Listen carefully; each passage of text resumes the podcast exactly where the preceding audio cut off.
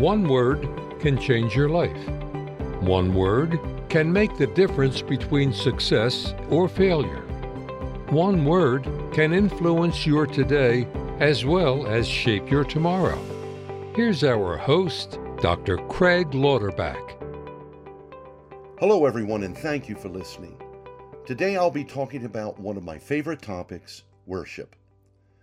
When people hear or even see this word, they immediately associate worship with praising God through the medium of music. Now, don't get me wrong, music is a part of worship, but worship is much bigger than just singing a few songs. Worship is a lifestyle. Worship is our response as Christians towards God by fulfilling what we were created to do worship. Now, some of you may be asking, what do you mean? So let me clarify. The Greek and Hebrew languages define worship as to kiss or embrace, a demonstration of intimacy, as well as to become one with. Now, that's a much deeper discourse than singing a few songs. As I mentioned earlier, music is a part of worship, but it's not the fullness of worship. When Jesus interacted with the woman at the well, worship was part of their discussion. His conversation is recorded in John's Gospel, chapter 4, verses 23 and 24, where he states, But the hour is coming, and now is, when the true worshippers will worship the Father in spirit and truth. For the Father is seeking such to worship him. For God is spirit, and those who worship him must worship in spirit and truth. Like many of us, the Samaritan woman placed limitations on worship. She reduced worship to a place. Her focus was on a mountain, whereas the Jews emphasized a city. However, Jesus wanted her and the Jewish people, as well as you and I, to know that worship is not confined to a place. Worship is about relationship. It's about connecting with God and God connecting with people. Think of it this way it's about our spirit communicating with God's spirit. That's why worship is an act of obedience. Look at what the prophet Samuel said to King Saul in 1 Samuel 15:22. Behold, to obey is better than sacrifice, and to hearken than the fat of rams. Now, in this scripture, God had given King Saul specific instructions prior. But in a moment, Saul decided to do things his way rather than God's.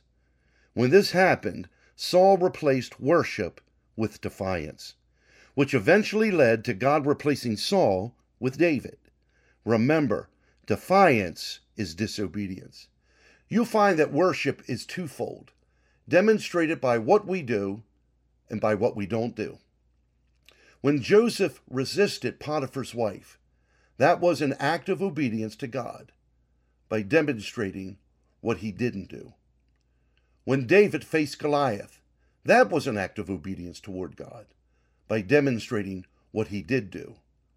When the three Hebrews, Shadrach, Meshach, and Abednego, refused to bow down before Nebuchadnezzar's golden image, that was an act of obedience to God by demonstrating what they didn't do. And when Jesus went to the cross, that was an act of obedience by demonstrating to God the Father what he did do.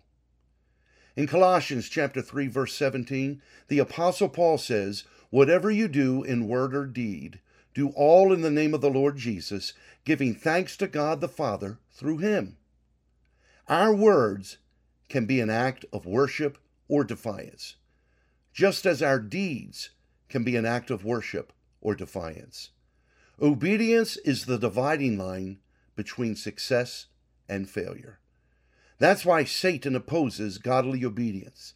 He opposes godly worship. He wants to shut it down. He wants to shut it down in your life. He wants to shut worship down in my life. Embracing and following God's will for your life, that's an act of worship. Have you ever wondered why Jesus was able to do what he did?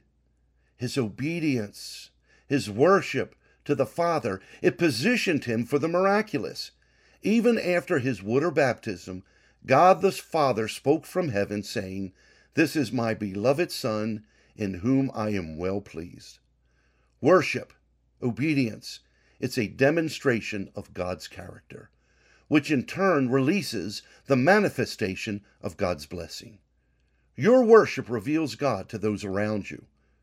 As Jesus said, people will see your good works and glorify your Father who is in heaven, which in turn will inspire others to embrace the same faith you have embraced. I want to encourage you to remove every limitation by choosing to obey, by choosing to worship. Well, that's it for now, and until next week, remember to choose your one word wisely. Thank you for listening. One Word is a weekly podcast with best selling author and pastor Dr. Craig Lauterbach. Make sure to subscribe and leave a review. Join us next week for One Word.